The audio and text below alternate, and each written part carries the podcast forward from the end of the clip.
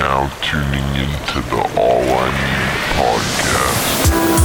But uh, I'm just so glad it's skateboarding. It's been the one thing that came to me at the right time. It could have been anything I imagined, but skateboarding was what it was. That's why I love skateboarding to death.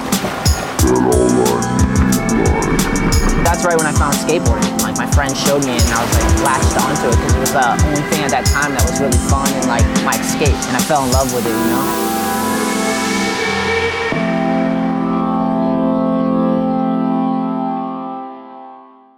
Yeah, Ricky. Sick. We're here. We made it. Yeah, man. Good to see you.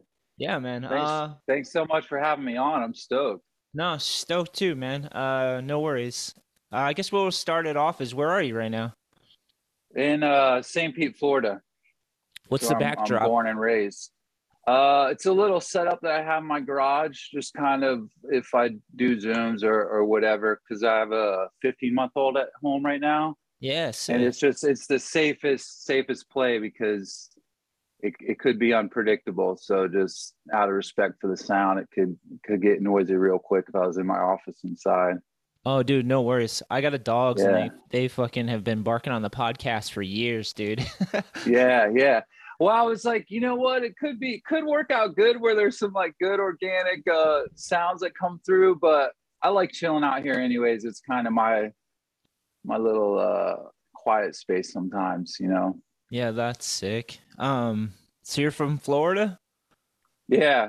Yeah. Born and raised or born, what? Born and raised. Yeah. Born and raised in uh, Saint Pete. Oh, nice, man. Tell me a bit, bit about Saint Pete. I've been, but just like as a visitor for a day or two. I never grew um, up there. Dude, there's so much now. It's like, it's crazy growing up into a, in a place that you literally watch blossom over the years. I mean, like, for example, when I grew up skateboarding, It, you know, in downtown Saint Pete, it was pretty much our skate park. There was no skate parks um, at that time before the spot opened, and there was a few other random things. But, dude, it, on Sunday, there was one business, I think, maybe, no, two businesses open, a little market and a liquor store to, like, kind of convenience store type thing. Yeah. And everything was closed downtown. Pretty much standard in Saint Pete, a lot of businesses were closed on Sundays. So it was like, man, street skating was epic at that time. But now, dude, as a visitor, there's so much stuff to do here. There's like the Dolly museums, all types of ride museums downtown Saint Pete. Just the if it's like a couple day visit, um that kind of stuff. But in terms of skating, it's there's parks in every direction. I mean, it's That's to the sick. point where you like have to decide where to go. There's so it's crazy. It's it's a totally different That's way a good problem. That's a good problem. Yeah, to have right yeah. Super grateful. And the the main skate park, Saint Pete um, skate park, is it's just it has everything. So happy about that place. How'd you how'd you get into skating in Saint Pete? Um, so I was bike racing for a long time and like heavy into B M X, and I don't even know who did it, but like it was one of my brother, older brother's friends had a like a used Bearflex or something like that. Sick. And he let me ride it. They had a crazy six foot half in the back of their yard with, it was like when people really didn't know how to build ramps, they just would just, it was a full on foot of vert. Like the transitions weren't right. They weren't really like, it just didn't make sense. It's sounds like a flat. Sounds like a proper backyard ramp, dude. Oh, dude, it was hectic. So I just like, I started skating. I'd be around a little bit here and there. And then um, I was still bike racing. I was heavy into that. And I found myself, I would be at national races where like plate numbers were on the line and stuff, you know, and uh, Wait, bike so- racing out. So bike racing, it's just like on a track. It's not. Yeah, like, yeah. Like no, is there jumps? Oh, yeah, yeah, yeah. Like jumps. You start at a starting gate, and it's like yep. you go around a little like track. Yeah, that that was so sick. When I was a little kid, uh, I lived in Arizona for a little bit, and that was kind of big out there. Like people would be doing the dirt B M X yeah. racing and stuff. Dude, it was fun, and um, how I got in that, I was watching a friend race, and I was like grew up poor and stuff, so I didn't really like have uh, access to a lot of things, but. He was racing. I was with him, and I we went into the bathroom, and he let me use his gear. and just was like, dude, just go out on the track. I had no clue what I was doing. Of like, this little kid went on this crazy B M X track, wasn't even supposed to be doing it. And his dad noticed.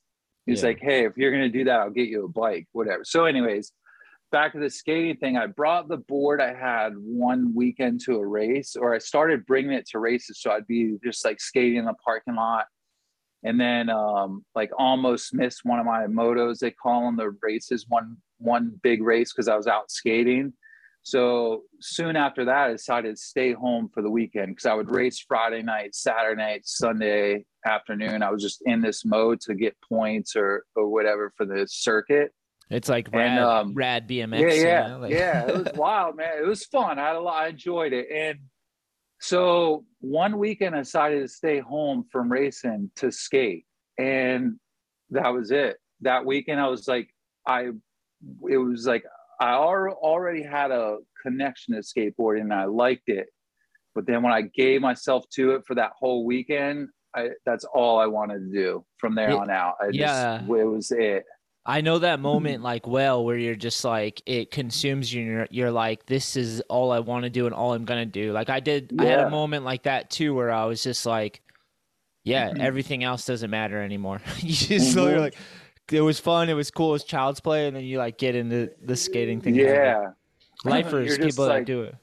Yeah, it's like, that's it. It just, man, it was, um, and I'm, you know, I'm forever grateful for that person who let me use that board and gave me the board. And then um yeah, from there, man, it was that was like, just like you said, it's all that's all I could think about. The you know, skate in the morning before school at middle school, hell yeah, have my board with me, skate right at, it was just like total consumption. It's I weird because it's like it. Once you it's that moment is like you realizing this thing takes like you have to pay so much attention to it and like get it's immersed in it. You're like, oh, this is the hardest. Like, it's a good challenge, you know? I yeah. think that's what it is. Pulls people in.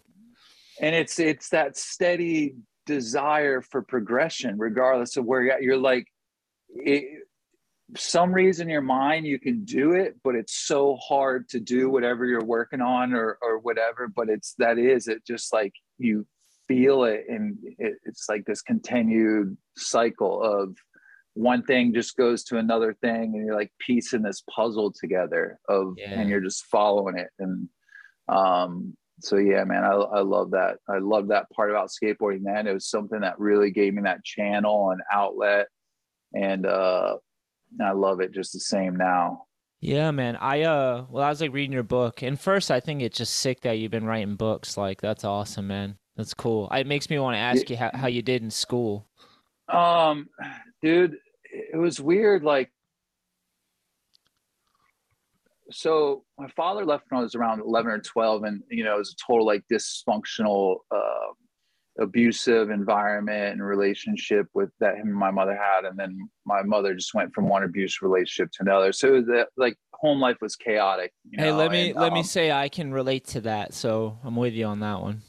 Yeah. Yeah. And um same thing, like dad so- and my mom was a mess, and my dad left around the same time, like yeah crazy. yeah i i appreciate that you can relate, but I'm sorry that you have to relate. That's it's all because it, it's like the respect, dude, man. the, yeah the journey that comes with it, man, it sucks. It's a like lot of growth. Talk. It's a lot yeah. of growth when it comes on at like twelve, and it's like heavy adult stuff, and you're kind of along for the ride, you know? Yeah. Yeah. So I, I, I did this talk the other day at a high school, and it was like a, it's a transitional, like kids who are sort of on the fence, uh, needing to get caught up to graduate. It's a, it's not a G E D program, but it's similar. So they're just like trying to get whatever. Kids have gone through a lot. So I was there, and I was talking about my, my background and story, and like I share part of that dysfunction, and I got stabbed when I was younger, like this, the whole thing. I, and so after I'm done, I ask how many of you in the room can relate? And dude, it's like where I was, more than half, I'm almost everyone raised their hand. And I got so like choked up because it, it, bothered me so much to see that so many of them could relate. And and because, you know, when you're that age and you're dealing with becoming an adolescent, like process in life and trying to figure it out, but then you don't have that like like that foundation behind her, that structure of support and love and guidance, it's, dude, it's heavy, man. Yeah. And like... I, I, I feel like I have so much uh, compassion and a lot of like pain to feel or understand that like those young people are going through it, because it's, like I said, it's not cool. It's not fun. It's on crazy. Any level. It's cool that you're talking to kids, man, because for me, it, it seems to help to like talk things out and try to understand things and relate to people, you know, like, yeah. And the fact that you got that feedback of like more than half, it makes you feel less alone, even though that's not like the yeah. goal. It's not the goal, but no. it's, at least like with the, with like those situations, like depression tends to creep in, but if you don't feel so lonely, you know? Yeah. It's for sure, unless, man. Unless it's deep, at least. And, and you know, at that age, um, you're not talking about it with everyone. It's not like you're like, you, you kind of keep it. You're sort of ashamed of it. So it's not, you're not, at least for me, I wasn't open about anything. And it's, it's nice, like you said, for them to feel a sense of belonging and understanding. Like, yeah, I'm not the only one dealing with this, and it's not something that I'm doing wrong, because I took on a lot of blame for myself. Like, man, what am, it's, it's my fault, or what's, you know, it, yeah, all yeah, types yeah. of mental stuff. I still battle but, with that. Like today, I was thinking about my mom and my relationship with her, and I was just like, I felt kind of like upset about it, because I'm like, I always think there's things I could have done or should have done, or how I could have yeah. been better, but I forget like the roles are reversed. Like she's the adult, yeah. I was the kid yeah, in the situation, dude. So it's like, it's hard to forgive myself for just being a kid, you know? Yeah. In that no, situation, I, I, you know? I feel you there. Yeah. So, so um, like back to the writing, uh, oh, yeah, that's how I was doing school. So I, yeah. w- first year, I stopped school in seventh grade. And I was just like, man, I, there was stuff going on with some weird things with my dad, and like trying to avoid that. And like, there was some uh, situations that I had to stay up all night to kind of protect my mom. And um like wild stuff, being a young kid with full-on like kitchen butcher knives taped to the end of broomsticks, broomsticks waiting for people to come in that weren't supposed to be there, you know? Yeah. And um so I stopped going to school, and my mom dropped out in middle school, so she wasn't pushing me to go on like at all. She was just like, I was doing my thing. And then the next year, something inside of me knew I just had to go to school. It's like, I need to do this for myself. And I had a lot of like behavioral issues, but I got really, after maybe like eighth grade, I had a, a teacher really touch me, and she pulled me aside, and she saw the like potential in me, and pretty much gave me this heart to heart, like, look, you're just wasting your your potential, and you think it's cool to do, like, kind of called me out. It was a this woman that was really powerful at that point in my life that helped me change, like, kind of see. It was right there. She's dude, like a positive example of an adult trying to be yeah. positive, you know? Yeah, it was like the first time an adult like really was real, like they were real with me, and they got, like got me, and she connected with me. And so after that, I got serious about school, man. I did bad. I got in a lot of fights and things like that from a behavioral standpoint. But in terms of like focus on school, I, I started to do really, really well. Do you think um, the fights, do you think the fights were that you weren't processing your emotions and the things that were going on? Because it's uh, a lot to handle. So it came out just aggressive, like aggression. Dude, for sure, man. Like, so it was like this. I would skate and pour everything I could into skating, but then no matter how much I like, f- like poured everything that I was processing through into skateboarding, I still had stuff left over that I didn't know. I didn't have any like emotional tools to try to process and work through. So it, what, what I became was someone who reacted to any opportunity to engage in violence, because I felt better when I was in that moment of rage. And like, I felt like I was less alone. But it was like, it was a weird, demented thing where if I was hurting someone, it was like they were feeling pain too, so I wasn't alone anymore. And not that that was healthy in any level, but I didn't know how to start processing. No, that kind of reminds that kind of reminds me of my mom, like her behavior. She would like yeah. hurt others to feel like alive, sort of, you know. And yeah, it was like a sick little game we played. It's not good. It's no, and, and so to bring it to the uh, writing, I, because of that, because of who I was at the time and how quickly I react to confrontation with violence, I would, I'd never really liked to like be like blah, blah, blah, back and forth in someone's face. I just, my response was just to hit people. If that ever got to that point, it was just that, that edge was so close for me. Yeah. Um, and then I ended up getting stabbed nine times when I was seventeen in a, a street fight. And that was full on, like, heavy. And we could talk about it if you want, but it was super I'm, heavy. I'm down. And that's like a sign for sure that things aren't going correctly if you're getting yeah, stabbed, dude. Because yeah. that's like, that takes a level of fuckery. Unless, sometimes it happens random, but like you have to like get up mixed up in some shit to get that to happen. Dude, for I, sure.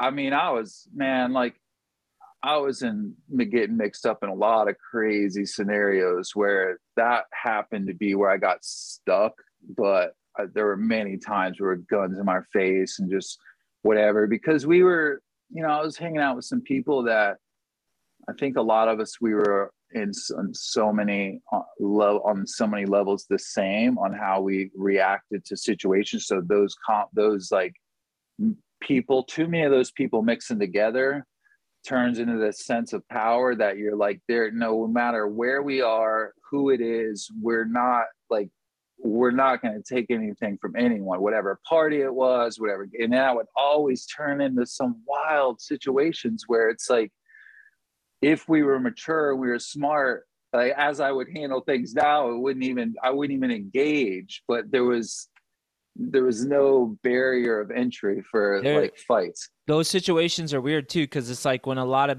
misguided people or people that don't have their emotions in check and like clear thinking yeah. get together, it's like misery loves company. You're like, oh, yeah. mis- miserable, so you just want to escalate it. You know, like yeah. I've been there. and and you know, like it starts to become part of your identity, and you know, we all started to have an image that we had to uphold. It had to be like, I was that dude that, you know, people would look at me in situations to be that person that's going to start a fight or, or whatever it is. So it's just, you start to get, at a young age, you get caught up in that identity, and I was all wrapped up in that. But anyways, the, um,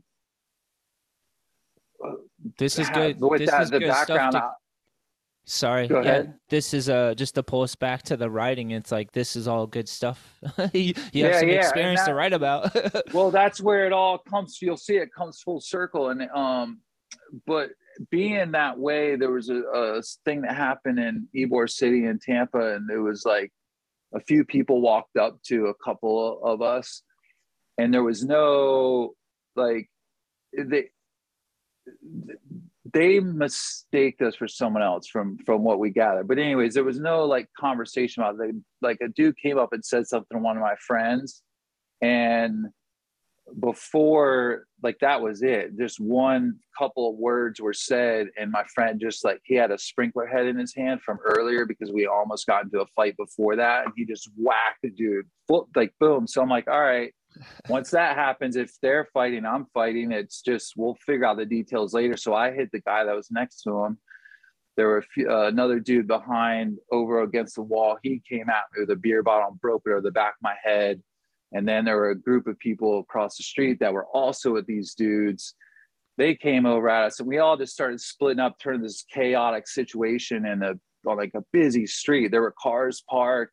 Full on like big crowd around. Oh, I've been thing. I've been to Ybor when it's like bumping. Oh, so, and chaos. Yeah, yeah. yeah. Tampa Ams, dude, and even some other times. So imagine Ybor on a like a busy Saturday night, all the traffic stop, and we're in this fight. I didn't know who was against me, who like I was fighting. It was this crazy scenario that just broke off, and I got backed up in the corner against uh, with probably like eight, ten dudes in front of me, and I started to fight my way through that group because in my mind, I'm like, I'm not going to let them get me against this wall. And just like pretty much I, like I have, there's, I have to get out of this situation. It wasn't good to be against the wall with these people coming at me because it easily just got me in a bad situation, you know, corner. Worst, worst thing is you're back against the wall, man. For real, man. So I'm like, I got to get out of this. And I just started fighting my way through the group. And as I was fighting my way through the group, someone like pulled my shirt and I felt my neck go back. Someone, I, shank, like pretty much I felt something going in my back, my side. They just started stabbing me. The group was just, I don't know if it's one person, all of them had knives, I don't know, but I ended up out of that full on, like, did you, shirt did you realize, off. did you realize why it was happening? What was happening?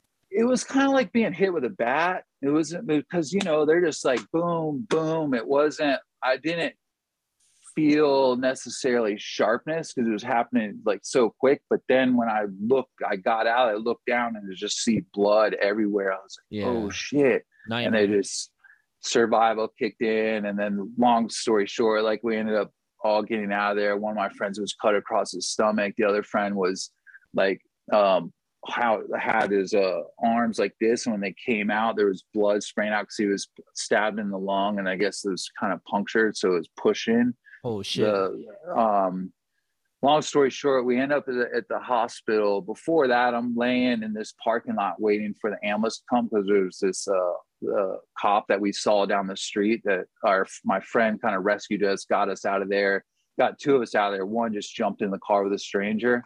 Um, like, dude, we didn't know, but I was at that point, I was freaking out. I was still like, dude, I don't know who you are. Like, I'm not, I'm not, wasn't in, feeling good to get in the car with anyone, but my friend was, he was cut open so bad. He was just whatever. Like, I yeah, gotta get out of here. It's a you real know? emergency. And, yeah. Yeah. And, um, so I'm laying in this parking lot next to my friend, and I'm holding my hands like this because they kept fluttering. And then my head, my mind was like, if your eyes close, you're dying. If your eyes close, you're dying. So in my, the only thing I could knew, like I knew to do is I have to keep my eyes open because I need to like fight for every breath, like concentrate on breathing and trying to like figure out, because I was, you know, I was getting faint from losing so much blood. It was hard to breathe. There was all these things where I'm like, man, this is wild. And then we get to the hospital.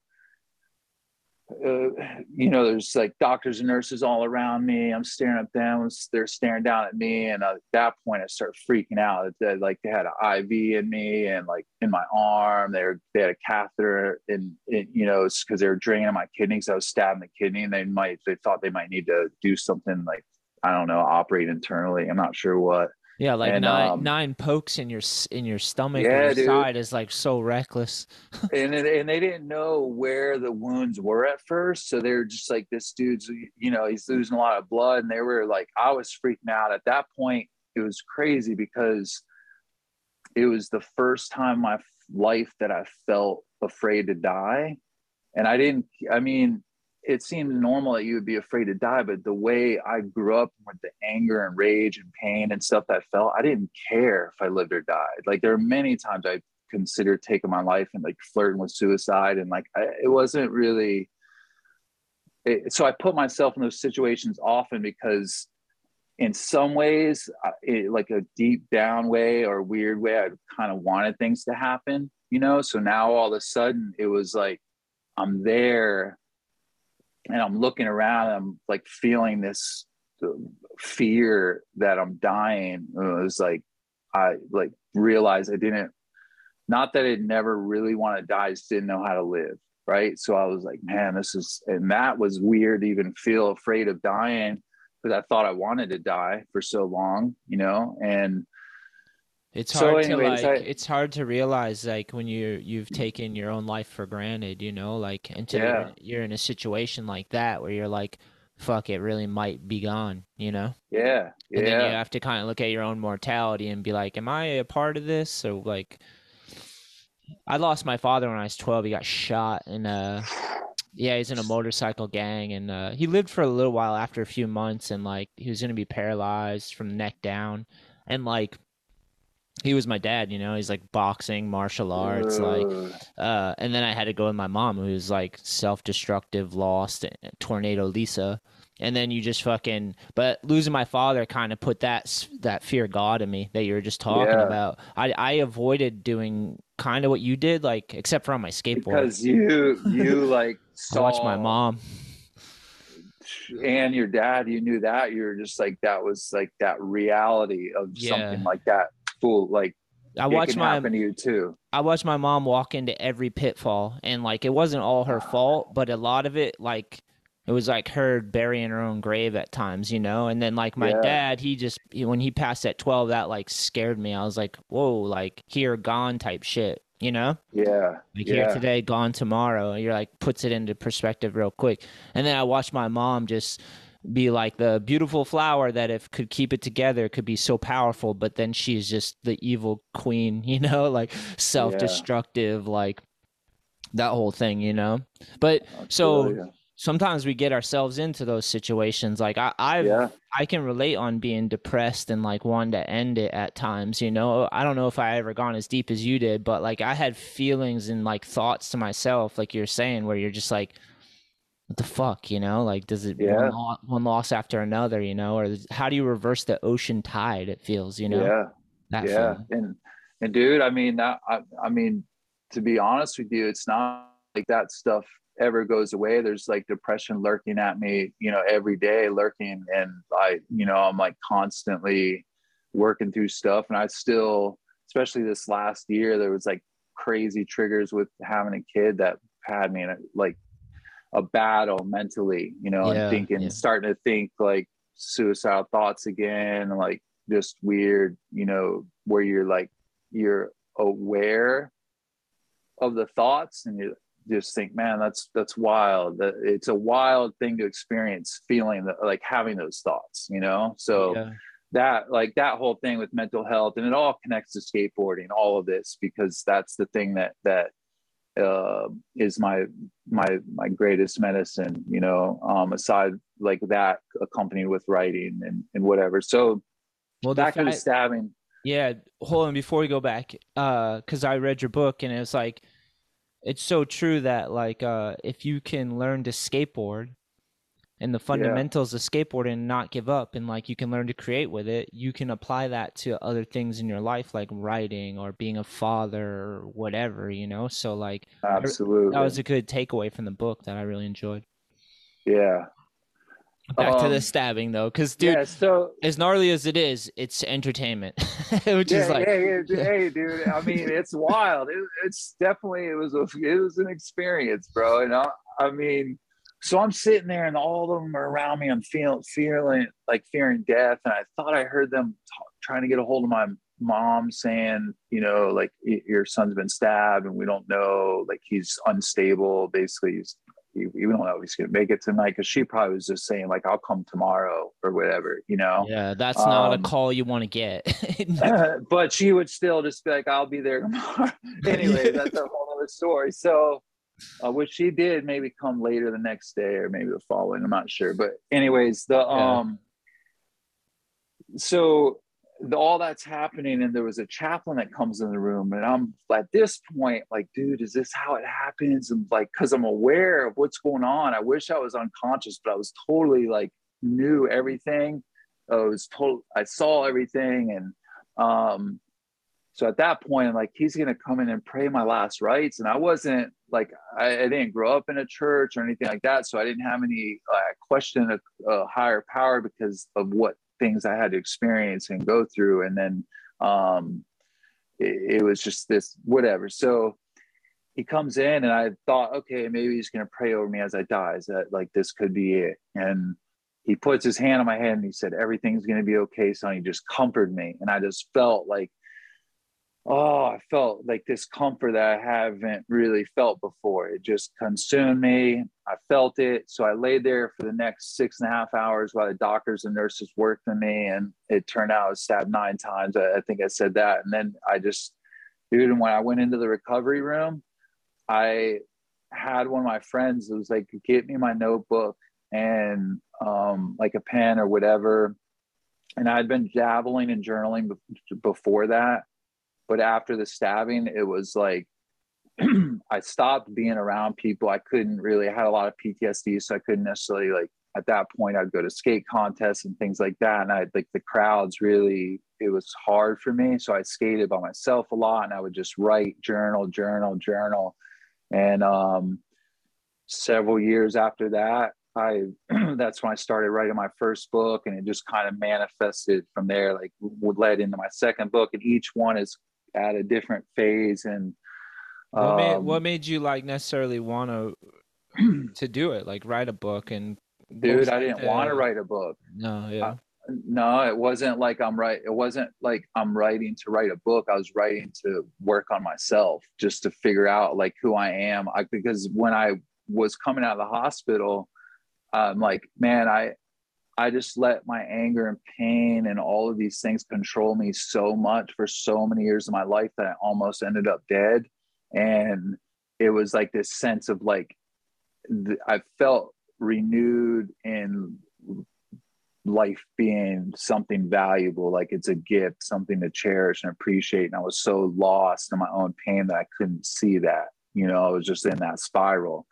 And that's when it just opened me up to going on that journey to try to transform myself, change, learn, deal with my anger, start to like work on. And that was what the writing was. It was just work. I didn't know, I didn't have a therapist or anything like that. That became my therapy beyond skateboarding. And um, that was where like several years later, I, I was journaling, and it somehow like kept going for some reason. It was like a similar thought, like a uh maybe a message or whatever, and I was like going with it, you know. Oh, and I didn't I wasn't at that point I wasn't like I'm writing a book. At some point I was going in this Barnes and Nobles bookstore every day. um I'd go out to the beach, watch the sunset, just kind of reflect on things, go go to the Barnes and Nobles and um write write and finally like one night a, a person that was working there asked me what I was doing, because I was in there all the time. And I'd be there till like eleven o'clock at night, just writing. And um, at some point when that happened and she asked me, I just was like, I'm writing a book. And then I finished one day. It just felt like I was done, and let a friend read it. And he was like, dude, that's like so, some good stuff. And it just went from there. And then all along people have been asking me, are you going to write a book about skateboarding? And it just wasn't. There were a lot of things I were, was working through and writing. And then the Thank You Skateboarding book started. It was just like, this is my time for me to write something, not so much of something I'm going through at a phase of my life and working through and processing through. It's just something that I'm doing for the love of writing and skateboarding together, just to, to offer that tribute of the many ways that skateboarding has carried me and benefited my life, and um, continues to benefit my life. Yeah, I liked it because it was general enough. It was personal to your stories, but you weren't, you, you didn't, your story didn't like take over the whole thing. It was general about the concepts of what yeah. skating can do for anybody, you know, which was like, and it's, it's amazing that it was well written in the sense that it was an easy read, and it was, if you skateboard, you can connect, you know, and you can re- yeah. reflect and see it, you know? Thank you. And that yeah. was the, you know, that was the balance for me, because my other books, I peel back the layers more into my stuff and my story. And this one, I was like, I don't want my story to overshadow what the book is, and it's for skateboarding. That's it. It's just that, that tribute. And I feel like it's, it's an honor and privilege, because as a skateboarder, I think so many of us can connect and, and appreciate it. And it's almost like just putting it into words for all of us, because we all think about it and feel in so many similar ways on in regards to how much we appreciate it. Um, yeah. So it's, yeah, man, I'm, um, I'm stoked. I'm stoked to, to, I was just stoked to, to do it, and super hyped on people reading it. And I feel like the the general vibe on it's been good. People appreciated it, and it, it's uh, like I said, it's not for me, it's for all of us, it's for skateboarding. Yeah, I like the idea of writing a book too, because it's like another form of thinking. You got to sit there and think about what you're going to say, how you're going to say it, and then you got to write yeah. it down, and then you got to edit it down. And it's like a nuanced way of thinking about these things and then putting them down, so you have like as much clarity as you possibly can before you publish the thing, you know? Like yeah, you gotta be selective yeah. with your words. You can't, yeah. I like that it's not that long either. It's only like sixty-five, sixty, I wanted to keep sixty-two it short, books man. Or pages. Yeah. And I, you know, I always enjoyed, honestly, I didn't really grow up reading a lot. And then I, I, someone gave me a book when I was shortly out of high school, John Livingston, The Seagull. And it was a short book, quick. And I realized like, those are the ones I've read a lot of books over the years, but those are the ones I enjoy the most, just like short, quick, and, and to the point, especially, you know, um, I, I think most skateboarders can relate to that on some levels, just the attention to um, like, the pace of things need to be fast, you know? So, yeah. um, I just wanted to keep it short and to the point. And that's part of the, the dance with it. It's like working on a trick and knowing where you're to just be like, I'm good with that. Not like, that's a fine line, but same thing with that book is there was so many times I just had to take stuff off, peel stuff off. Cause like, I just want to get it as quick and to the point as, as I possibly can and keep it short, yeah. you know? Um, to jump around a little bit or to go back. Um, yeah.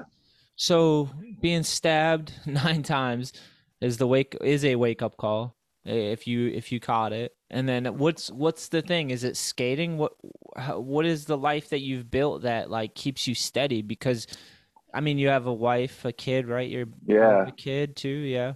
Cause there's yep. the thing, what I'm getting at is like, when you have these highs and lows in your life, because that's what you definitely experience. When you experience really, really lows, you can have really, really highs. Yeah, and yeah, super sporadic. Yeah, it's not a not a steady drum. Like, what helps you keep everything balanced nowadays? Like, what's the driving force? And like, um, you know, the skateboarding, of course, journaling. I do like other art with pencils and stuff. I I like to and um. I reflect a lot, try to try to give myself that time to, you know, be quiet. There's a, you know, there's a whole balance of, of things. Um, I, I appreciate meditating and just whatever I can do, man, to like keep my cup full and keep my head right. And uh, having like strong connections to my reasons why to continue to be a better person and keep pushing and, and stay, stay in the right place. You know, it was, a um, there was a student yesterday that asked me, it's like, if life is filled with so much pain, like what, I don't understand if you, if, if you feel like life is just so much pain, she asked me, it's like, I don't understand why it's worth living, you know? And I was like, man, I, I get that. I feel it. And you have to find those reasons beyond just the gift of life that help give you extra motivation, you know? Yeah. Um, so I, I try to keep a lot of things going, man, to stay balanced because it is, and it's not like I'm there. It, it, there is that pendulum and I'm like, you know, always trying to negotiate and get myself in the red, right headspace, but it's certainly not like a perfect, I don't have a perfect, uh, I don't think anyone does. You know what I'm saying? but, but to, to speak to it, man, it's like back to skateboarding, it, dude, it's, I'm, I'm telling you, man, it, like there are many times in my life where I could honestly say, if, if I was not skateboarding, I'm not sure how strong I would have been mentally to get through the things. And I don't know if I would have done it. I can't say for sure I would have like ended my life, but there are many times where I'm not sure that I wouldn't have, honestly, as close as I got. And um, yeah, still to this day. And like I said, like over the, you know, there's, there's postpartum depression that females go through. And, and after my wife had our child, it was like stuff started happening inside me before we had the child. And then it was like, I was like, man, I'm kind of dealing with some heavy depression, like more heavy depression than I have in a little while.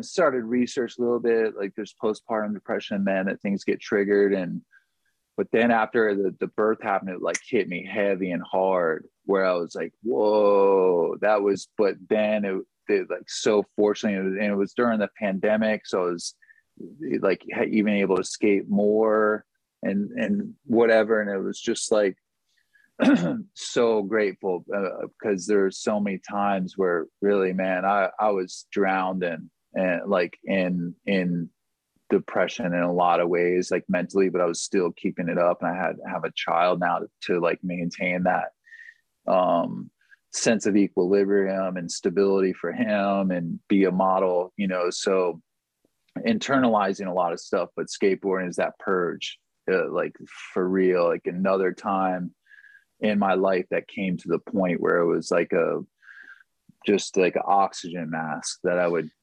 tap into that kept me breathing. Yeah, it's it's uh it's the mind body spirit connection. It's the muse. Yeah, it's dude. That thing that you can put your life into, and you can do it in any which way you want. You can express yeah. yourself through it, like with your body and your emotions, and thinking about the trick and the way you do it, and like it fully is an act of balance. Like you're yeah. engaged, you're fully engaged with life when you do shit like that, and that that gives you that like lust for life, you know, because you're playing yeah. out you're playing out the drama through like creating an an art or like a competition or whatever, instead of doing it in a self-destructive way. And that's what yeah. happens like when you have when you're a young kid and things go fucking upside down and you're in the upside down kingdom. Shout out yeah. Talib Kweli. Uh yeah fucking wrong is right and whatever, and at a young age you already don't really have full control of your gifts, your perception, and yeah. you don't have control of your thinking or your emotions, and if yeah, you don't even know what that is to regulate. It's like it's so much. yeah, yeah. human human being is so complex. The gifts and the range from heaven to hell that we encompass in each of us yeah. is like a full spectrum, and if you don't have control of the gifts, then they can become like a burden, you know, like you can talk shit on your life, or yeah. you can talk things into reality or write things into reality. Like yeah we're powerful. It's hard to admit that, you know. mm-hmm, mm-hmm. A lot of people don't even, it's hard to face a mirror, which is like getting older and growing and your mortality yeah. and facing a mirror and being like, how can I be better? Like what am yeah. I doing that's slowing things down or or uh keeping me in reverse or something, you know? That's a hard taking thing to that, face taking that accountability, uh like realizing that you like you said, you are controlling so much more than you understand. And that's kind of what happened to me at the stabbing, where I, I, I saw myself getting myself into that situation. I saw it very clearly how it all happened. It could have been completely diffused. I could have um, easily redirected the situation and probably avoided the whole scenario. It, it was just, but at the same time, it was something that needed to happen to me or for me. So it was like, it did happen for a reason. So there's, there's that, but it, um, it made me understand the power of choice, you know? And from that point on, it's not like I changed overnight. It was a long process. I mean, still got into fights and like did it, but more and more I started to be able to manage myself. And at that time I got heavy into boxing. I was still skating uh, like, A, a lot, and I got into boxing where I was like, I need this extra thing, and I and I really like um poured into the training, and it was a great like purge to like curb the desire to be violent when I was still practicing that or working through that aggression yeah. with someone else who was managing it, you know, like because you have to manage your emotions when you're fighting in yeah. the ring, but you're still working out aggressions at the same time, kind of like skating, you know? Yeah. Um, like you can, you can be as mad as you want and think you can kick anyone's ass, but if you don't, if you don't manage it and get skills, you're just going to get your ass kicked by someone yeah, who can dude. manage it and, and have skills. yeah. They know what's going on in this situation. Yeah. It's um, so anyways, I got to a point about the, the violence thing and like realizing power to choose is, so I was in this, Uh, funny enough, I was out in Ybor again years later, a couple years later. I was probably in my low thir- like twenties or something, early twenties, and I was with a friend. He was drunk. I wasn't drinking. I was training for a fight coming up, and he was like, I started this weird bickering with this dude, and they start kind of, they're both drunk and like blah blah blah blah. And I was like, dude, just get out of here, man. Come on. Like, so I try to break it up, and the dude just hit me like. He just kind of like soft drunk punch across the face. And at that point, I was in really good fighting condition. I was sparring with pros all the time. It was just like, I felt very confident in like my abilities to manage myself in a altercation or any type of like scenario where hands are being thrown, especially like and, a soft um, drunk punch. Yeah. So I do. So what I did is I, I looked at him, I looked at my friend, and my friend was just like, oh shit. He was expecting me, like the identity of who I was before that, to come out, right? Like just react. And looked at him, looked at the dude. In the moment, it was like this realization of, I don't need to fight. Like, I don't have anything to prove to anyone. There's no reason. Like, that's, there's no reason to fight unless my life's in danger. If I feel like someone's come really, come, I'll, I'll protect myself. So it was the first time in my life I walked away from a situation. I looked at him, I looked at my friend, and I just smiled at the dude and grabbed my friend and walked away. And it was, yeah. I felt more powerful in that moment than any time I ever did in a fight where I hurt someone or whatever it might be, because I felt in control of myself and my emotions. Like I was like, oh dude, I can, I can do anything. Like I just, of course I had the urge to hit the dude, but I was able to like, all right. And I walked away and I felt so good, man. And that was yeah. the last time I ever got into a street fight. I, I just like, I don't, I know when it's about to happen. I know signs early, way early before it's even getting to that point, or I know myself and my feelings or any of my radars start going off internally where I fear the lion scratching at the, the cage. I'm out. I'm just like, I'm not even going to let the paw come out. It's yeah. so it's just an easier thing to manage, but it feels good to be in control of that and, and manage those, those emotions, because it's yeah. not easy. That's a really valuable lesson to learn in life, is to be able to get to that point where you realize like you can discipline yourself enough that you don't have to be reactive to someone else's crazy shit, you know? And uh, yeah. I had a moment like that, sort of, uh, I don't know if it was like that, but I've had a bunch of weird moments in my life too. It's crazy how similar our stories are. Like, um, I used to box when I was younger, younger really? a little bit. Yeah, I rode bikes for nice. a little bit. I just, and then I got into skating. Um, and then my mom and my dad. Like, uh, when did you start skating? When I was like twelve, going on thirteen. Okay. That's oh, right, nice. right about the time when my dad got shot. And then I went and lived with my mom in the projects in New Bedford, and that's when I found skating. And that was like my mom's worst time was right there. But luckily I had skating. So I had that like, hey, this is going to get me away from this house and like away from the drama yeah. and the chaos. And it was like my vehicle to like go explore and do other shit and figure out what I feel and what I think and like what yeah. I'm made out of. So like I was thankful for that. Um, but I had a so moment. You just get on your board and just disappear, just gone. Dude, I would That's, skate yeah. all day and I, I would, didn't want to go home, you know? Um, same. And then, uh, but I had this moment not that long ago where I had a GoPro on a gimbal and I was like filming my homies, filming a vlog, and we're in, I don't know what city we're in, maybe Providence or New Bedford or somewhere.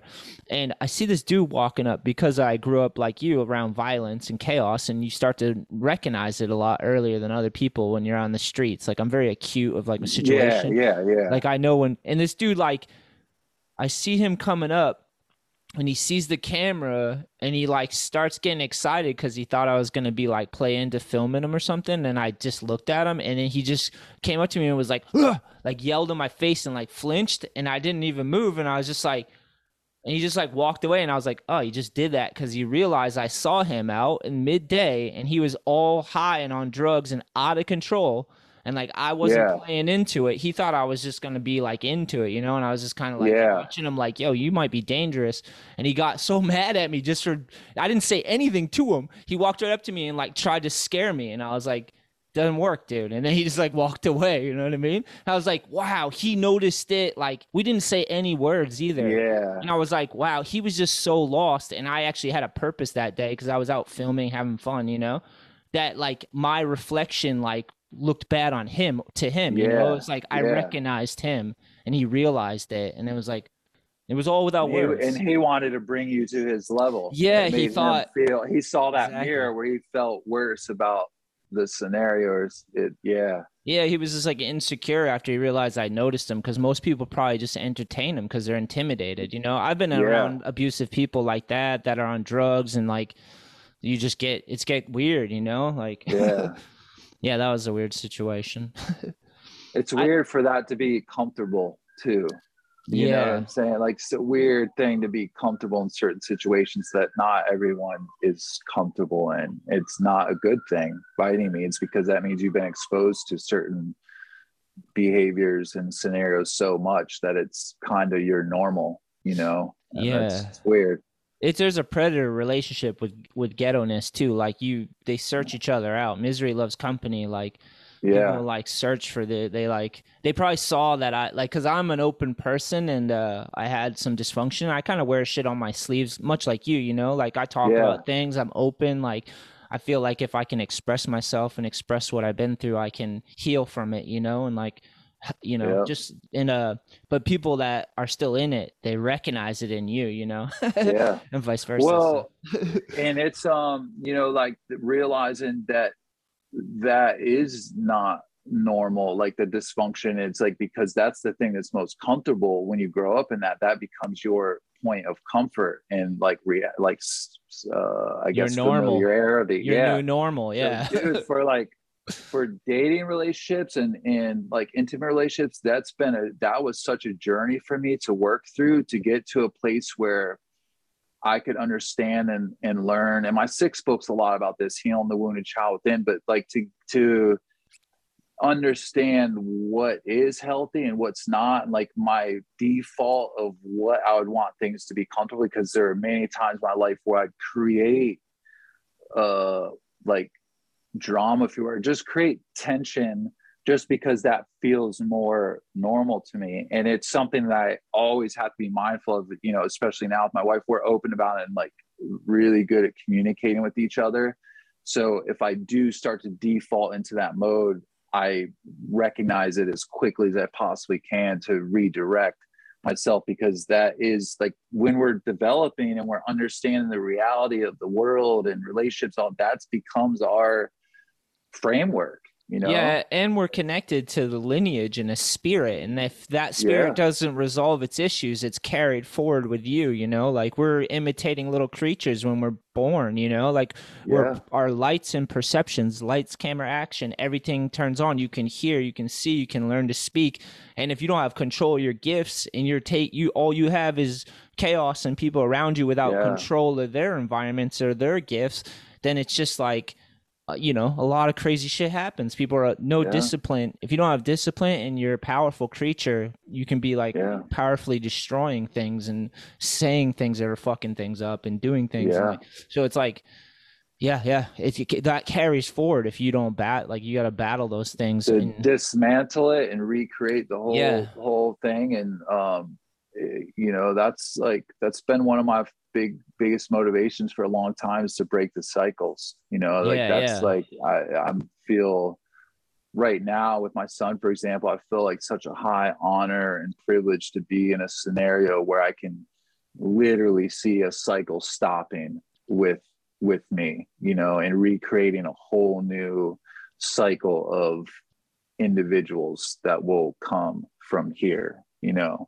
That's awesome. If that makes, That's, if that no, makes that, sense. But... That makes perfect sense, dude, because if yeah. I could, if I had the chance to be reflective enough to realize my evils and things I have to deal with and my burdens, and then I had life that I could project the best of myself and then yeah. like, see what they do with that, those ideals, and, yeah. you know, like, and be able to be a power for good. That's like the ultimate thing, you know? And what's crazy is when it comes down to it, how simple it is, you know, like it, it is him always knowing I love him and I'm here for him and that he has his needs met and that he's supported and I believe in him, you know, is like, it sounds so simple because it is, but when people aren't in the, like you said, control their gifts and their potential in the right place and have their own stuff that that they're carrying forward, they don't necessarily project that onto the young people, and and then um so yeah, it's like as long as I do that, then happy and healthy is is the goal. But I feel like he's going to do the rest, you know, with his own potential and his gifts and what he's here to do. But yeah, just the fact that you can give him like a health healthy environment where he can develop, yeah. develop and see where he can go is like, yeah, you know as well as I do how valuable that could be, you know?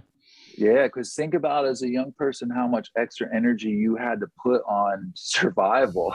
Like, where are you going to eat? Where are you going to get school clothes? Where, like, what? Just and all the, the insecurity, like, all the insecurity, insecurity, depression, loneliness that like just dude. sucks your energy, man. It just sucks your energy, and it, some yeah. of it is it's insane, dude.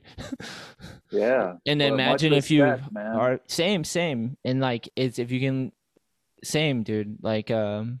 we all have to go through this, like, maturing and understanding and reflecting ourselves. And it's hard. Yeah. You know? I watch like family members, sometimes families even the worst to each other. 'Cause you guys are so close. So everything's yeah. so dramatic. And so like, like you're my sister, how could you say that? Or you're my so-and-so, how could you do that? And it's like, then that gets twisted, you know? And it's like, yeah, yeah, dude, life is complex. And let's be honest, like, the world's not set up to help us. Like, there's Dude, so that's many what I was pitfalls. Gonna say, like, just because I, I wanted to say that too, don't get it twisted. Just because, you know, you and I may have had some dysfunction and some, you know, challenging circumstance environment.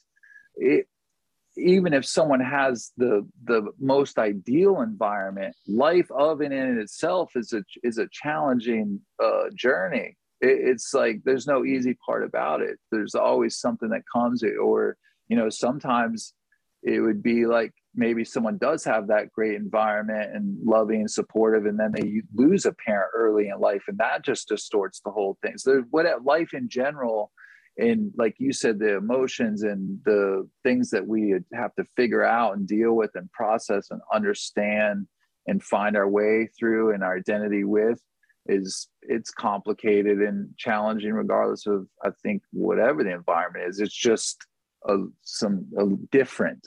And, yeah, like your starting you know, point, your starting point doesn't guarantee that it's going to be a beautiful life. Like, yeah, you can, so many more ways to fuck it up than there is to get it right. You know yeah. what I mean? Like, and you could have tons of money and all the security, but no one, no focus, no drive, or you could just be, yeah. you could, you know what I mean? Like, those things could bury you. Like with my mom, I always was like, even if she had all the things, she might have just squandered it all. Like, maybe that's why I'm in this situation, is that she was spoiled and didn't discipline. Like, I think about my mom all the time because I don't really know her story. I was just like, she had five kids with three different men, and it, like, she did drugs the whole time until she died. Like, it was heavy, dude. When she passed away, she oh, was. Oh, so your mom, your mom died also? Yeah, she passed? passed. Yeah. You want to hear something crazy, Ricky? Is uh drugs? Uh, she did drugs her whole life, man. She had like, and she had cancer in her nose. They had to take out like a huge portion of her nose that like made her kind of look deformed for a little while. And then like, she just did drugs her whole life. Like, she had bouts yeah. where she'd be all right. She had heart, she had a heart attack. She didn't even know. Like, after she died, they're like, yeah, she had multiple heart attacks. Like, she just like, um, my mom was a tough person to say the yeah. least, but, um, yeah, she just passed away, man. And like, uh, she was on her knees, like she was in front of her computer and she slid down on her knees, which is like real ironic, you know? And, uh, I think what really did it was like my mom, like it, Lisa was amazing, like when she's at her best, but like she has some crazy shit that happened in her life. Like, I don't really know what's true. Like, I heard she might've been molested from her father, and like, yeah. and like my Nana doesn't really talk too much about it. Like, I don't know how to do it, but like my, my mom was just running wild her whole life. And, um, I think what really buried her though, was like, she, when you are running wild like that, making mistakes and like, and it's not all your fault. Like, she was stuck on broken. She was stuck on stupid. Yeah. Like, she was yeah, like, man. she had real rewiring issues that she needed counseling, and the, in like the state like arrested her, and like they put her in like uh, the medical system, like turned her into like giving her drugs, and like it didn't yeah. help her, and like they kind of took advantage of my family on some level. But um like we're a willing participant, but it's like takes two to tango type shit. Um and like I think what really did her in is like when you're like that, man, like you burn so many bridges. It's like everything around you, you destroy every relationship, and then when you decide you want to try to right the ship, it's like, well, now you have to pay for all your crimes, you know? And it's like, that yeah. could, that could bury like the sorrow in that, the, when you, to get reflective and realize all the damage you did, like, and you're like, oh, most of, a lot of this is like me not reversing the tide of the ocean, which is hard to fault yourself again. But like my mom had to deal with all that, like her broken relationships and all the things she did and said, and like could have done. And like, I think that's like what did it, because towards the end of her life, she was doing a lot better, and she was trying to find balance through my nieces and nephews, and like trying to be good to them, and like trying to mend relationships. But it's really hard to do, you know, like, yeah, it's fucking insane. The ride is insane, you know, and yeah. when I, when my mom passed, man, I hate to say it, but I felt like a sense of relief, because like I was worried about her my whole life. You know what I mean? Like my whole life, wow. I just had this worry about my mom that I'm just like, and even now it doesn't go away. I think us having this conversation really helps me right now, because when I was driving That's here, good, yeah, when I was driving here, I was thinking about her, and I was just getting sad about like, like if how much was I a participant in this, you know? And then like talking to you and bringing it all up, it kind of helps me like sort through the waters again, you know? Yeah. It's yeah. hard because you bury these things and they don't come up until like. No, and it's not your fault. There's nothing yeah. you could have done different, because the, the truth of it is that I have a sister that passed away of O D, and um, it's like carrying that shame and guilt becomes like, like, what could I have done different if you could have helped your mom or whatever it might be. But the, the like we connect back to earlier is understanding our individual power to choose how we react to situations, what we do with our life, all those things. Is it, we can't make anyone do anything, you know, like you, you could have called your mom every day, five times a day, to try to encourage her to do certain things. And if she didn't want to, she wouldn't have done it. And, um, you know, because I have some friends that, you know, in much respect to anyone battling addiction and continue to push through and like staying clean for today and trying oh, yeah. to, you know, stay at that battle. And, and um, because it's a real thing, you know, I have some friends that have uh, found some like their way through heavy addiction, and I've seen it, and I've like been there to where like it's, like one friend specifically that I know that we were able to reel with each other and deep about it, because I was trying to understand what he was going through. And it would be like, he was one of the strongest, most, he is one of the most strongest, like respectable type people. And when his addiction took over, it was like so many things about who he was, was gone. And um, he's, he's clean. I think he's going on maybe ten years now or whatever. But dude, I saw, I got to a point where I saw, I saw him dying either any day, because there were several people we knew that were ODing, and like, it was just, even being at their funerals, it wouldn't change him. It, it would like, he was withering away, and it was just like, and then when I saw that, I'm like, dude, all these other people I don't know, like I know him. And I know how, like, I know his strength deep down. So that gave me a different appreciation. Like, this is real, because he's being honest with me about how hard it is to try to like get through this. Um, so that's a hard realization, is to know yeah, that man. they're, that they're struggling. Like, it's yeah. hard, 'cause you want to blame them, 'cause you're like, fuck, yeah. you could just do the right thing. And it's yeah, like, but it's, it's like, I saw a uh, uh, meme the other day. It was like, you don't really understand mental health unless you have mental health issues, you know? Um, and it's like, I think addiction's the same way, just because I never had that like thing that got me in the same way that it did them. Doesn't, I, I was like more like you with your, the violence with your father. I saw my father's real life get ruined from addiction. And I kind of like, I was really strange about anything I tried along the way, just because of that fear of being like that. Yeah. Um, so anyways, back to it, it got, from what I understood with him is he had to get to a point where he wanted it for himself.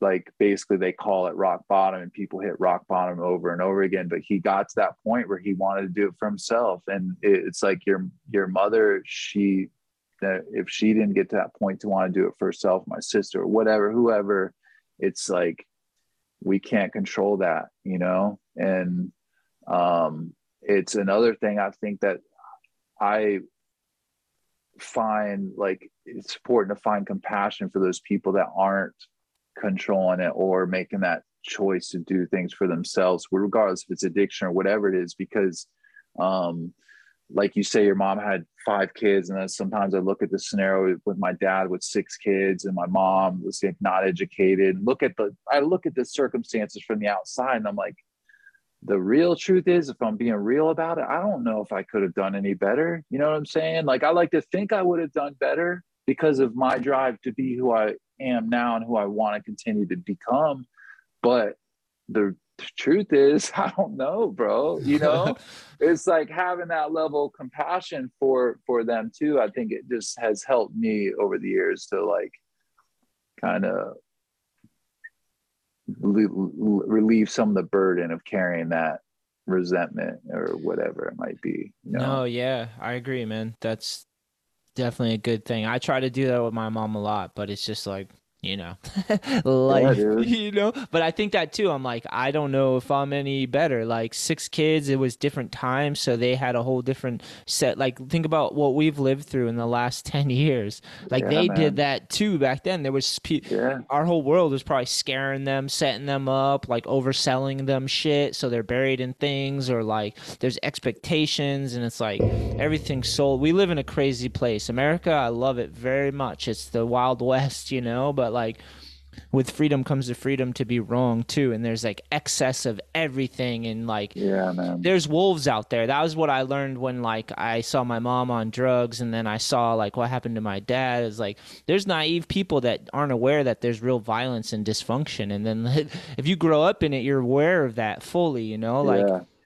So I've always been like questioning and watching things and being like, yeah, there's real violence, and where real people out there that take advantage of situations and make money off of things and like do shady yeah. shit. And like, it's fucking insane, the whole thing, to be honest. But like, so I, th I think about that with my mom and my dad. I'm like, they just grew up in a different time. Like, it was a whole different set of problems, a whole different thing. Like, yeah. Right now it's like hard enough to stay on the right path. You need like so many reminders. You got to like have a lot of, it's the more people you have in your life that love you and you're connected to and engaged with, like the more reminders you have that like things are worth the effort and the worth the squeeze. Yeah. Cause like there's setbacks all the time, dude. Like everyone can relate to this, you know, it's yeah. like you're building something, you're creating something, and then the world goes upside down, and then you're like, fuck, I got to restart, or, oh, I got to like figure out a way to survive this thing, and you get through with the fucking teeth of your skin, and then six months later, a year later, there's another fucking thing that just mass hysteria yeah, that everyone's wow. going through. You're like, what are we doing, dude? I'm just trying to keep like just one life is hard to manage, let alone being this connected and being able to take in everything and see everything and hear everything. And like, if you have bad impulses and like the things you consume become you, and like, this yeah. digital age is intense, Ricky. It is. It's wild, man. Well, and back to the, you know, like with people who don't like, who are still dealing with stuff, or like our parents who didn't make the best choices at different times in their life. It's, when you talk about that lineage and the cycles, the, the, the reality is, and, and another thing I like to be compassionate for is to work on yourself, to heal your wounds from their, like your childhood or whatever it might be, because like hurt people do hurtful things, uh, wounded people make bad decisions. It's like this ch this chain of events, this cycle. To to really get deep and do the work is, it's it's intimidating, it's overwhelming, it's it's scary. It, it's there's so many things involved in doing it. So I can appreciate the apprehension, like your mom, for example. I could appreciate, you know, the the inability to get out of those cycles, if you will, because it, when you're so deep and you continue to get deeper and deeper, it's it just gets harder and harder to untangle. You have to fight so many things. Yourself out. Yeah, man. You can't, you it's, don't have the energy and time to fight all these ghosts and things yeah. that you're hanging on to. Like, you got to let them yeah. go somehow. And it's like, it's crazy because your thoughts and your emotion hang on to these things because they're so important in the moment, but they might not be good for yeah. you. And it's like, you got to, you got to somehow realize like when things are not good for you, to somehow figure out a way to let them go, which is like yeah. because of skateboarding, like you said, like that physical activity, that mind, body, yeah. spirit, because you're using your mind and your body, and it's something creative, and you like stay fully engaged, then you can kind of be free and in the moment. You don't have to like, for sure. Yeah, it's hard because we hang on to things because we define ourselves and all that things, you know, like, yeah. we're in perpetual motion, man, you know, like we're yeah. hurling through space on a rock, and every set, what are they, every seven years we're something new, like ma material, like our bodies are new, you yeah. know? fucking insane. It's wild. It's a wild ride. And we all that's go through I, that. Yeah, man. I try to take time to, to, that's why I said in the beginning, I try to take time and, and be quiet and, and, you know, like just be still, because things get, the motion of society, civilization, like responsibility, just the motion of life in general, it, it gets um, chaotic. And that's being, bringing it back to skateboarding with the mind, body, spirit thing is like, it's a movement meditation, you know, you just get into that, that motion. And like, there's a, when I go skating, I, there's this level of separation that happens for me from everything else. And sometimes, you know, I, I I'll, I'll feel guilty sometimes because I don't talk as like, you know, I've always been that way when I'm skating. I, I don't stop a lot to like hang out and talk with people sometimes. And it's not that I'm antisocial or anything. I'm just like, I get into that mode, and it's that release that I'm like into and, and need to be in for my own like mental stability, you know, but it, it is that like mind, body, spirit connection that you're just, I love to be immersed in it. Yeah. It's something about getting your heart going, breaking a sweat and be working on something that's just like is intoxicating. Yeah. You can just do it for hours, you know? I love battles, man. I don't, it's like, I just, it's something of something about it. I've always been that, like the only thing hard for me about battles is I, once I'm in it, like I, I can't leave it. It's just this, like I get fixated. My mind is fixated to where it's like, even when I leave it for the day, it doesn't stop when I leave it for the day. I've been, I've been so bitter. I've been so like, bitter. But until I can get back and go at it again. And then like, there's some days where I'm like hesitant because I'm like, man, do I want to get into it again? Because I know once I start, but then once I start, I, but there's nothing it, I, I, it, that it, coming out victorious after a long battle, that roll away is just, you know, uh, everyone listening knows that feeling is beyond anything. Yeah, definitely. I'll, I'll fucking, it's been a while since I've like really focused and filmed a trick. I've been like a lot of skateboard lessons and filming and just kind of butt sliding with kids down ramps and shit. Cause whatever, that's what they need to do. So dude, like, oh, I love that. But, uh, yeah, but I'm like, cause I had a hurt shoulder for a while. I had a filmer injury. Um, Ricky just like filming and slammed, which is, as I get older, I'm thirty-nine now. So like, I don't get to be the pro skater as much now. I'm more like the filmer and the like. I get driver. It. I'm forty-five, man. So I dude, congrats.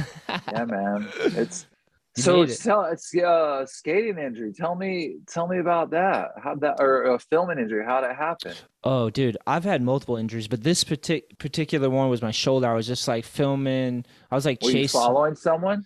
It was actually two different things. We drove to Maine. We took three. Uh, we drove three hours to Old Orchard, Maine. I rented a van. I got like all the Flow Kids from my skateboard company, All I Need, and uh, I got a rant van. And I got all the like uh, their skateboard lesson kids, kids I grew up like their parents brought to them, did lessons for years. I was nice. Like, let's and go. They're on, your, they're on your team now. Yeah, yeah, yeah. I just yeah. Flow Riders. We I got a, I actually just bought a van so we could do more skate trips because I was like, uh, we nice. gotta invest in this. So I got the van and like I got them all to go to Old Orchard Beach, Maine, to a skate park fundraiser and uh, I took one slam because I usually M C the contest.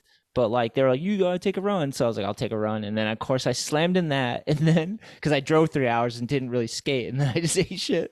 And all then, of a sudden uh, it's took a run after, dude, after filming like thirteen year olds and like driving. Oh, man. And like, I was like, okay. And I was like hoping my reflexes would just carry me, but didn't happen. Uh, and then also. Dude, I was, those warm ups are real important as you get older, huh? Amen, so, dude. For real, dude. Especially. Especially like I've like I got paid to like just skateboard for a long chunk of my life. So like I like felt like I have things on lock, you know, but as I get older and like I don't get those warm up ins, it's like I think yeah. I have these things, but then I learned the hard way I don't have them anymore without that warm up. So it's like it's like muscle memory is gone sort of or going. It's humbling. It's humbling. Yeah, it is. Humbling. Definitely. And then uh, the other one was a filmer slam. I was filming with my GoPro and my gimbal, and I just like was at a new park, and it had one of those like concrete humps that I didn't really mm-hmm. see because it's white concrete, and I just like hit it without realizing and just straight to my shoulder. So I had that, and then and then I went and did a front one eighty over a pyramid at a new park, and it was slippery, but not the slippery I was used to, and I ate, ate it on my tailbone. Um, so I haven't really focused on filming or like doing a trick that like I want to work on, you know, like I've just been gotcha. having a lot of riding around and like being silly, but like, I can't wait. Cause I'm almost better. Like I feel almost a hundred percent. I feel like in a week I'll be like ready to like focus on something and actually like film something I'm stoked on, even if it's just like a park clip or like anything, yeah. some sort yeah. of progression, even if it's a flat ground trick that I like hadn't popped like the way I wanted in a long time, you know? Yeah. I miss sometimes that. Sometimes it's um like that, letting yourself get to that place where you're like, all right, let me assess where I'm at right now. Not like where I was or what I was doing or whatever, just like where I'm at, like what do I feel comfortable doing now? And then build, fall in love with that progression part again, like build from there and just kind of like put together a whole new puzzle, you know, yeah. which is, that journey is a lot of fun, man. That's where I started like a couple years back. I was, I think I was turning forty-two or something maybe. And I realized like, man, I don't even have forty-two tricks anymore. I was like, that's, and I wasn't happy with that. So that's where I'm like, okay, I'm going to humble myself and like not let my mind get apart, like going into like certain things that like, I think I could do or used to be able to do or where whatever I used to be able to do, whatever, just like uh, concentrate now. And then let me like get comfortable and build that foundation back up. And the goal was like, I want to get forty-two tricks by the end of this year. I want to like be in that place. And then just kind of gave myself that momentum and drive to first humble myself, but then start putting the puzzle back together. But it's like kind of come back together in a, in a different way. But it, it, dude, it's been, it's been awesome. And I would even like, because I got to the point where I wasn't skating hard enough, regularly enough to like have tricks I wanted to have locked down or anything. Like it was a weird thing where I was like, oh man, I should have this unlocked, but I don't. And then that's things start falling away. And it was, um, it, that's where I'm like, you know, I want to just feel comfortable in certain things and almost started more like if I did ten, fifteen ollie manuals in a row, I would just like do that. Just, just like kind of, you know, like building those uh, like foundation fundamentals down again to like work with and then just get that because I could still skate and do stuff, but it wasn't wasn't feeling comfortable on the board even when I would do it. Does that make sense? It was no, like it yeah. just didn't feel like how I wanted it to feel, how it felt at one time for me, like that level of control and like where and whatever that is for each person, individual is different. But um so yeah, that's where it, when that happened at forty-two, it just was like, man, I, I don't even have forty-two tricks right now, and it, and that was my that was my driver to challenge myself to do that. Yeah, you uh, got to do things like that just to keep yeah. keep the motion moving. I do like yeah. skateboard skateboard lessons for that reason, because it's like I get to hang out with a kid or someone. He, I, I do lessons for all ages, but I do them on like Saturday and Sunday. I carve it out just because I'm like, it's good for me to like meet someone and to like try to remember to balance and push. Like I get a lot of beginners and it like helps keep me with a solid foundation, my center of balance right. and my and my push. And then I get to like talk them to, so I'm like constantly thinking about those things, you know? It's just like that's when you get cool. when you get an injury though, it's just like that's when you need to take the time off. And that's yeah. where I, I have a hard time because yeah. it's like so fun. You're like, I'm all I'm right near a big skate park. I have so many friends who skate. It's like really hard. That's why I do so many other things. I'll like film, I'll edit, yeah. I'll record podcasts, like just anything to like talk about skating or have something in motion. It's like, it's fun, you know, like this whole skateboard world is so fun to be a part of. It's insane, man. I love it. And I yeah. love what you're doing too, man. Appreciate and, that. You know, the, um, the injuries is like one thing that's been, when I get injuries now that has helped me more than it has in the past. Like if I get injured now, I'll just like, I'll focus on it like it's a trick I want to get, where I'm like, I'm going to be super diligent about my recovery, my whatever I need to do to help speed up the process or whatever, and like kind of have fun with it in a weird way. Uh, because in the past, it's like you just keep trying to skate even if you're hurt. It's like it does, you don't ever I, ne- I wasn't disciplined enough, like you were talking about discipline earlier. I wasn't disciplined my, enough to give myself the time I need to break or like take care of myself and rehabilitate. So that's that's that's uh it's good that you're taking that time. It's yeah. a good thing. It's so easy to like ignore the pain too, you know, especially if you're yeah. like, if you grew up like we did, where you're, you're like kind of like not just physical pain, but emotional pain. It's like easy to get used to those things. And like, there's levels and everything. You can just sit in these levels and like slowly yeah. sink and sink and sink. It's really hard to like realize like, oh, I need like that negative space. That's a thing too, that I did that really helped me, that I need to do again, is like, I went in one of those like um, sensory deprivation tanks. Oh dude, I like those. Yeah, because it makes yeah. sense. Like you're always turned on, your lights yeah. are always on, you can always hear, you can always like feel gravity, but like in that tank, it's like you cut off all those senses, you have a negative space, so your body gets to relax, your mind can unwind, because you like can't really, your hearing and your sight is kind of blinded, so you're like, you just have that negative space, everything's always on, you know. So it's like yeah. it's nice to get that. Like there's things you can do. I had a gym membership for a long time too, and I think I, I do still have it, but the gym's kind of falling apart, so I might have to find another gym. But like swimming, and then like uh yeah. as, if I have to become the dude at the gym working out just to keep shredding, I'm gonna be that guy. So yeah. like as yeah. a kid, it's like you don't think about that. You're like, oh, I'm never gonna do that, I'll just skate my way into fitness, yeah. you know. But diminishing returns, my friend, at some point. Well, and those like uh cross training exercise stuff are, are good, you know. I, I have a, a gym membership primarily for the pool, because the things I do there as far as fitness goes I can do at home, but it's for the pool and the sauna, like that's and, and they have a jacuzzi there, but like right. even swimming laps is that quiet, and then the sauna, it's that fifteen minutes is sitting in there where it's just most of the time quiet and dark, and and it's super good for recovery too for me. I, yeah. I love the sauna for like my muscles and neck and back and stuff like that. You but, can like really stretch out and see where the aches and pains dude, are, and yeah like know what you got to nurse afterwards basically. Yep. Yeah yeah that's the best, man. So I guess uh What's what's going on now? Like, what's the future? What are we working at? What are we aiming at? Like, what's the next thing for you, man? Um, you know, I'm just, I'm still trying to, the last few books I've had kind of back to back. So at this point, I've, I've given myself a little space to really nurture Thank You Skateboarding, continue to share that and, and get that out there and um, independently you know, published, with right? people.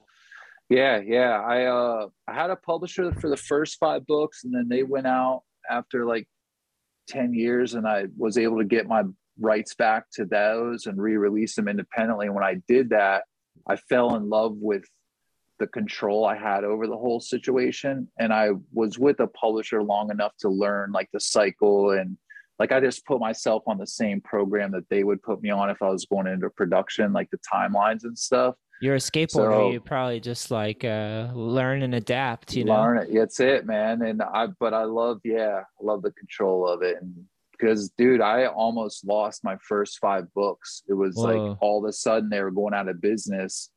And if I wouldn't have gotten my rights back before they folded, all of those books, like ten years of my pretty much myself put into pages would have been um, out of print. I wouldn't have been able to to publish them again, at least Fuck. not under the same titles. So uh that was sketchy, but it worked out, and I'm stoked. Um yeah independently published, and I, and I love it. That's awesome, man. And um family's good, and yeah just working and family and skating.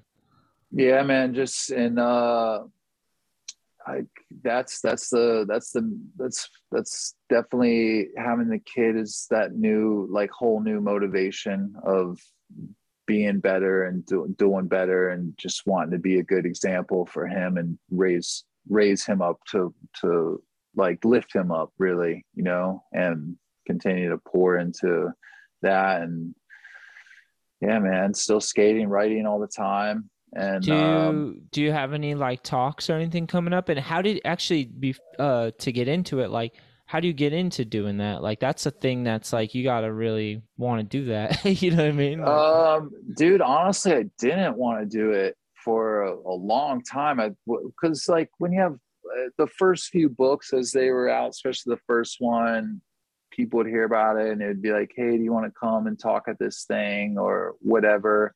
And I was super nervous for a while, and I did turn down a lot of like a lot of them at first. And then yeah, at some I could point, see that. I could see like being nervous in a situation where someone wants yeah. to come talk and like not really knowing what to do or how to do it. Yeah, I did. I, it's so that at some point I started saying yes and decided I had to make myself uncomfortable and get through it and work through it, um, like skateboarders do, you know. And uh, it's and as time went on, um I just fell in love with it, man. I just become became more and more comfortable with it. For before uh COVID, I was doing a lot of stuff in schools for my fifth book. It's I dedicated it to youth. Um, oh, that's so cool. You're going to schools? Yeah, that was like, and then the pandemic happened. It was like I went to one talk at high school that all the kids at school got a book, and I didn't know that was going to be my last one. And then the, that happened, just shut down that whole momentum. So this past yesterday, what's today? What thir- what's Thursday? Thursday, Wednesday? Yep. Was it Wednesday? Yeah, yesterday was my first talk since the pandemic. What? Um, and it was just a like a school, a counselor at a school reached out to me, and um, yeah.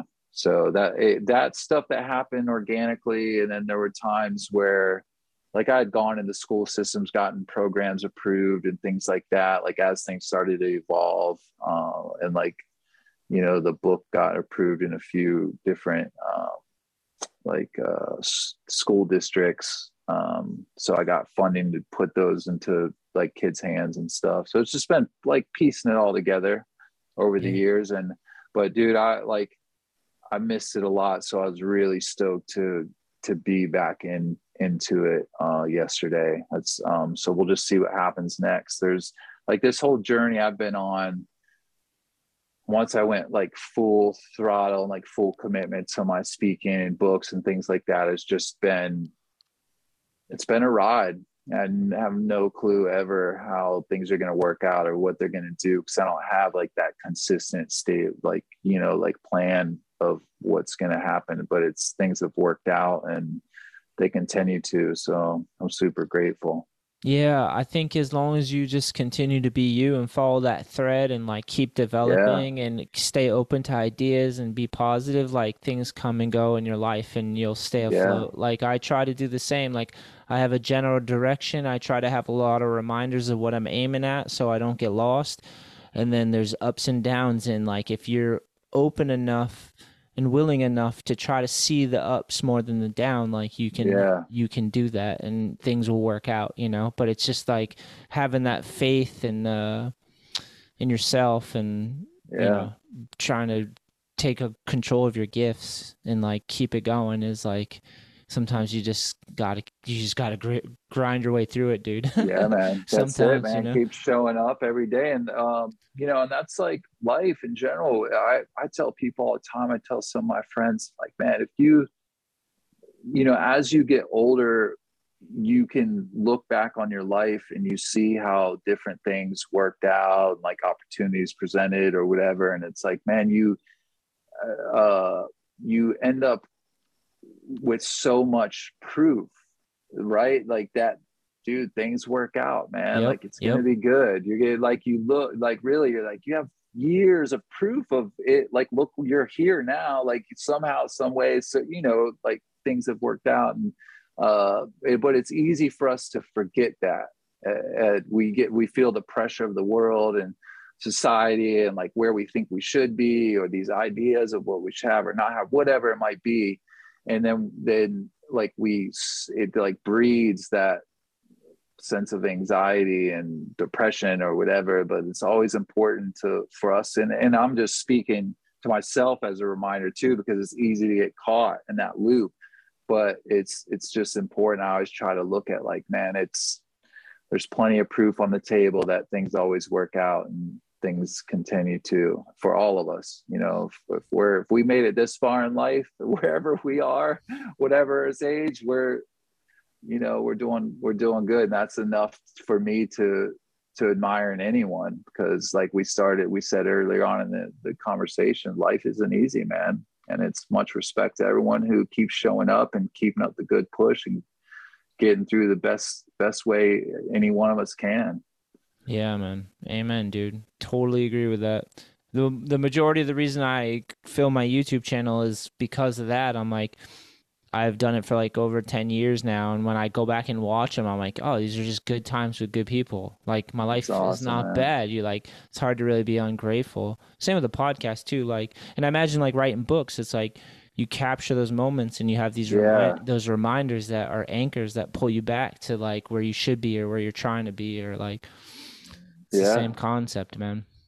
Yeah, yeah. Ricky. And it's weird because like as people, we always, it's like we lose that touch with ourselves because we're always pushing for that next thing or want that next, where we're like, um, even with skating, sometimes I'll tell people who are like learning stuff, like, dude, we have to remember when you talk about you, you work with kids, so you see it all the time. They're like, the fact of like learning to drop in for the first time is so frightening, man. It's like, like such a scary thing. Or even like the first time you're learning to ride on a skateboard and like put both feet on and roll and like trust that glide, you know. Um but like, and it's like, and like you said, we started in the beginning with like lights, camera, action, go. So for any of us to be wherever we're at in our life, like I said, deserves respect and, and appreciation. And like um yeah just admiration, really. Yeah, well, same, dude. I appreciate there's people out there that share their story and share what they're learning and uh continue to grow, man. So I appreciate your hard work, and uh I thank you for coming on the show, and I thank skateboarding for producing people like us and dude, yeah. the awesome people out there that I know through skateboarding, all of them. And uh yeah Uh, we'll have to do this again, man. We'll give it some time, and then uh, we'll catch up again. Awesome, man. Thanks so much for what you do and continue to do, man. It's good stuff. All yeah, no. I need. Yeah, hell yeah. If you're ever out this way, man, hit me up, because uh, we got the Edge Indoor Skate Park right near me. It's like basically three skate parks. It's an indoor park, but it's huge. So in the winters, and then we got tons of skate parks and street spots. And we, I'm near Boston. Uh, I'm like four hours from New York. I'm right near Providence. A lot of skateboarding to be had. So if you're out this way, hit me up. Dude, same thing. If you get in that van with the with the team and you guys start heading down to the East Coast, for real. I plan I plan on Let it. Let me know. I have some people in Atlanta that, you know, I'm sure you have people all along the way you can hey. connect with. But um yeah, man. For we will. Sure. Yeah, we know. will. Definitely. We're gonna make our way, dude. um Love all, it. all right. Um I guess last thing too, man. Um Do you have uh, somewhere if people want to check out your books, uh, like a, a website, social yeah, medias, anything um, that? Because we talked about your books a lot, so like if someone wants to check them out, probably the the best place that probably works out the best for me is um, Amazon. Just like oh, put sick. in like Thank You Skateboarding Amazon, and um, that that'll come up. Or put in my name, Ricky Roberts the Third, and the, all the books will come up. But yeah, just put in Thank You Skateboard in there, but it's available anywhere. Pretty much books are sold online, but right. I always direct people to Amazon. Just kind of works out. Yeah, man. Cool. Well, thanks, Ricky. Yeah. Thanks so much, man. Thanks again for having me.